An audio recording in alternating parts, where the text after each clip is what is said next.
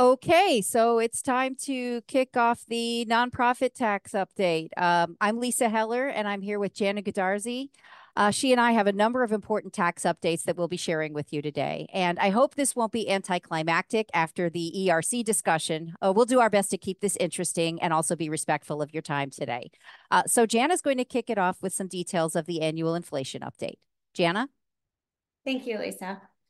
So Revenue Procedure 2023-34 was issued by the IRS and it provides annual inflation adjustments for the tax year 2024. This includes those affecting exempt organizations, and I've highlighted on the slides those that are, particular interest to the exempt organizations. So for purpose of defining the term unrelated trade or business, um, income of certain exempt organizations will not include a low-cost article of $13.20 insubstantial benefits that may be received by a donor without reducing the value of charitable contribution deduction, um, also $13.20.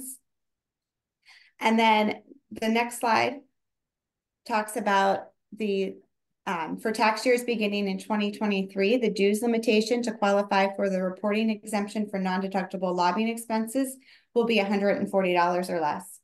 And then we get into the penalties associated with the failure to file Forms 990 990 EZ and the 990 PF. So those will also increase.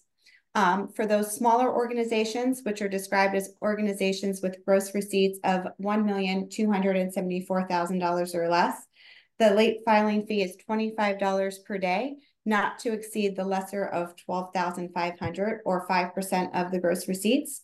And for what they consider larger organizations with gross receipts exceeding $1,274,000 a day, the late filing fee is $125 per day, not to exceed 63,500. So this just serves as a reminder of how important it is for organizations to file timely. Organizations should focus on gathering the information to complete the 990 in a timely fashion and meet those filing deadlines. Because once penalties are assessed, it just really creates a burden on the organization that can easily be prevented. Um, I'm going to turn it back over to Lisa now to talk about the donor advised funds. Thanks, Janna.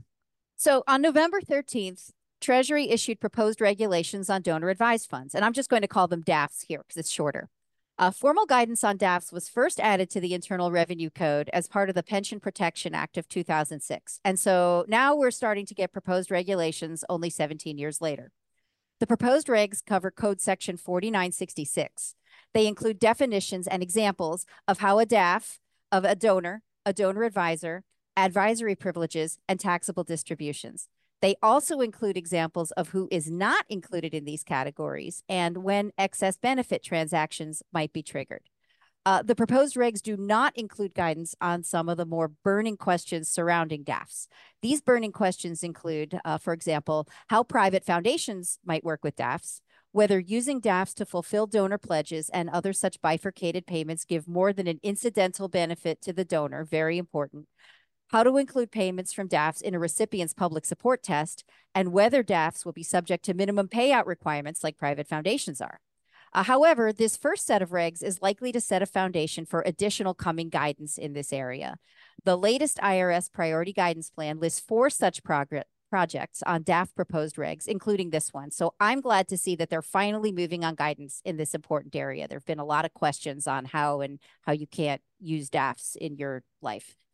Uh, the comment period for these proposed regs was recently extended to February 15th of this year. So it's still open. Uh, they extended it by 30 days. Uh, if you have any thoughts or opinions on these proposed regs that you'd like to share with Treasury, now's the time to speak up and uh, provide comments. And now Janna will say a few words about giving trends in the charitable sector. Thank you, Lisa. So we're going to talk about the giving. Next slide, please. trends in the charitable um, giving. So it has decreased for the second year in a row. And according to Giving USA's new report, total charitable giving by corporations, foundations, individuals, and bequests, bequests to support the work of nonprofits dropped by 10.5% when adjusted for inflation. And giving by individuals fell by an even deeper um, amount by 13.4%, and new donors dropped by 18.1%. So while we're looking at um, the 2023 numbers, those aren't quite out yet. Next slide. Um, but why? What's causing the decline? So one of the things um, is the use of donor advised funds. So donor advised funds are not legally required to spend the money they receive, so they can hold on to it as long as they want. So that could lead to some donations maybe sitting in those donor advised funds and not getting to the charities. Um, individuals also tend to give more during times of crisis, which is what we saw with COVID 19. During the pandemic, we saw a spike in donations, especially to food banks and other services to help those that were directly affected by the pandemic. And then there's been an uncertain economic times. There were drops in the stock market, there's high inflation, and that causes many households really to make tough decisions about their charitable giving for the year. So how can charities turn it around? Um, regardless of the economy, nonprofits can take steps to strengthen relationships with their donors and raise more funds. Organizations should maybe focus on new and innovative ways to fundraise um, maybe advancing their programs, um, their digital programs to adapt to changes, the use of AI to target donors, and focus on the fundraising tool that's already in their arsenal, which is the Form 990. That's often overlooked as a fundraising tool, but organizations should maybe really think about looking at the program descriptions annually and make sure that the details um, really show all the work done by the charity throughout the year. Be more thoughtful in the details they're putting on the program descriptions, be quantitative, how many were served, days of care provided, numbers of session held, discuss goals for the current year and long term, and maybe provide some statistical information, even if it's just an estimate. Um, 990 or organizations can also review the functional expense statement on the 990, look at the ratio of program expenditures to supporting services. Is it trending in the right direction? I know a lot of donors want to be sure that funds are being spent on program activities and not supporting the services of the charity, not the supporting services of the charities. And then update those disclosures on Schedule O, um, review those governance policies, make sure that they're up to date, that what's really happening is still um, consistent with what's going on in the organization. And just use Schedule O in general to provide some information about the organization that has some discrepancies. And, and um, so the 990 is a great fundraising tool and the organization should really try and take advantage of that. And I'm going to turn it back over to Lisa to talk about the UBI guidance.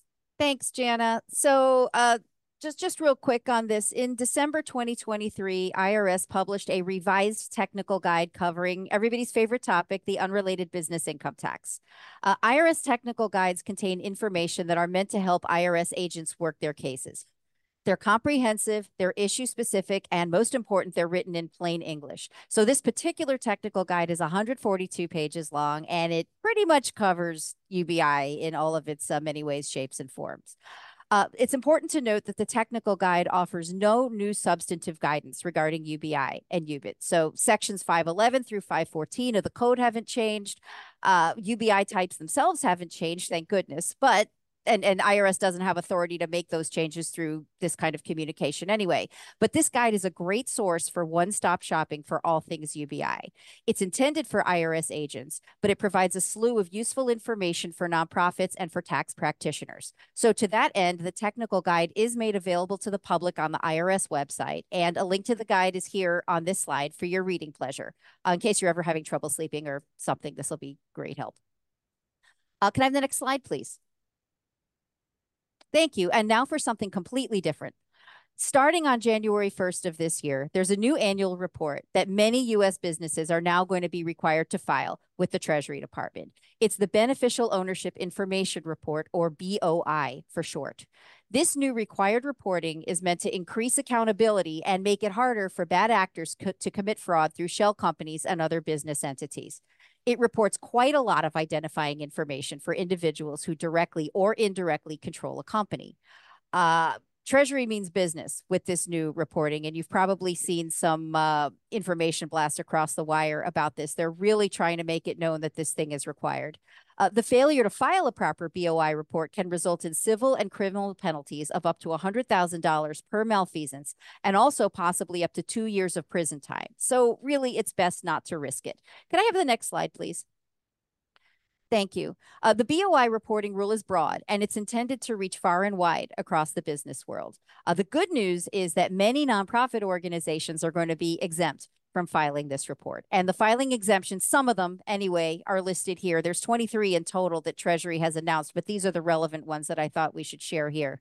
Uh, the filing exemptions include governmental units, uh, organizations exempt under Section 501C, uh, Section 527 political organizations, uh, Section 4947 charitable trusts, and then certain entities that assist exempt organizations and certain taxable subsidiaries of exempt organizations, not all of them. So it's important to note that not all the taxable subsidiaries are automatically exempted just because of their association with an exempt. So if you don't know whether you're required to file this thing. And I know Treasury has been trying to make it very clear ab- about the requirement. Uh, if you're not sure whether you need to file this thing, please do check with your legal counsel. As I said, this is a new requirement, and you don't want to get caught on the wrong side of it accidentally because you assumed you're doing the right thing. So, good times, right? And uh, now Janna is going to say a few words about a new ish rule for exempt organizations doing business in DC. Thank you, Lisa. So the DC tax exemption renewal. Um, as most of you know, in 2019, um, the District of Columbia Office of Tax and Revenue began to expire any current DC tax exemption status issued more than four years prior and added a new requirement to renew it every five years. So what that means is those first organizations that had to renew in 2019 will be up for their second renewal this year in 2024. So DC has said that they will send notices 180 days prior to the expiration. Well, we don't want you to count on that because, you know, with COVID, you may have been, you may have changed into maybe a virtual environment or a hybrid environment. There could be delays in the mail. So we ask organizations to be proactive. Go ahead and log online to mytaxdc.gov, which is where you'll have to go to um, renew your registration anyway. And make sure that you check to see if your um, exemption has expired or if it's close to expiration, and then go ahead and file that FR 164 to renew the um, exemption certificate. Um, some things to have on hand is your latest determination ruling from the IRS. If you're incorporated in DC, your certificate of incorporation. If you're not incorporated in DC, your certificate of authority. And if you've previously been recognized as a tax exemption, it's good to have a copy of that um, exemption certificate as well. And now back to Lisa for the automatic penalty relief discussion. Thanks, Janna. Almost done here. Uh, okay, so you probably already know that IRS pretty much fell apart during the COVID pandemic, right? So, and we don't have time to unpack that right now. Maybe, maybe another session, another time. But one of the many things that happened is that back in February 2022, IRS stopped mailing certain automated reminder notices for unpaid income taxes. Uh, these reminders would have informed taxpayers of tax balances due for 2020 and 2021, including interest and certain assessed penalties. IRS is now planning to resume collection notices for these unpaid tax bills. But meanwhile, there are quite a few taxpayers out there that haven't received any balance due notices from IRS in over a year. So on December 19th, IRS announced new penalty relief for approximately 4.7 million taxpayers, individuals, businesses, and tax exempt organizations that were not sent these automatic collection uh, reminder notices during the pandemic. IRS will waive the failure to pay penalties for eligible taxpayers for 2020 and 2021. Uh, the criteria for eligibility are listed on the next slide. Uh, this penalty relief is automatic and it's supposed to happen between now and March 2024. You don't need to do anything if you're eligible because uh, it's automatic penalty relief. Uh, note, uh, could I have the next slide, please? Uh, note that any taxes due plus interest for these years will not be waived. Only the failure to pay penalties on these balances due. But that's that's something, and something is better than nothing. Uh, penalties related to Form 990T filings are included in this automated penalty relief, but the penalty relief does not apply to uh, a late filed Form 990 during this period. So if, if for whatever reason you filed your Form 990 late for 2020 or 2021, those uh, per day uh, late payment penalties uh, are not going to be affected by this, unfortunately. Uh, for more information, we've provided a link to the IRS announcement on this slide.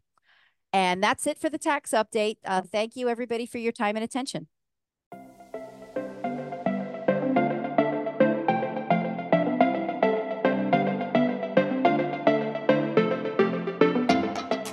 Thank you for listening to the GRF on the Go podcast.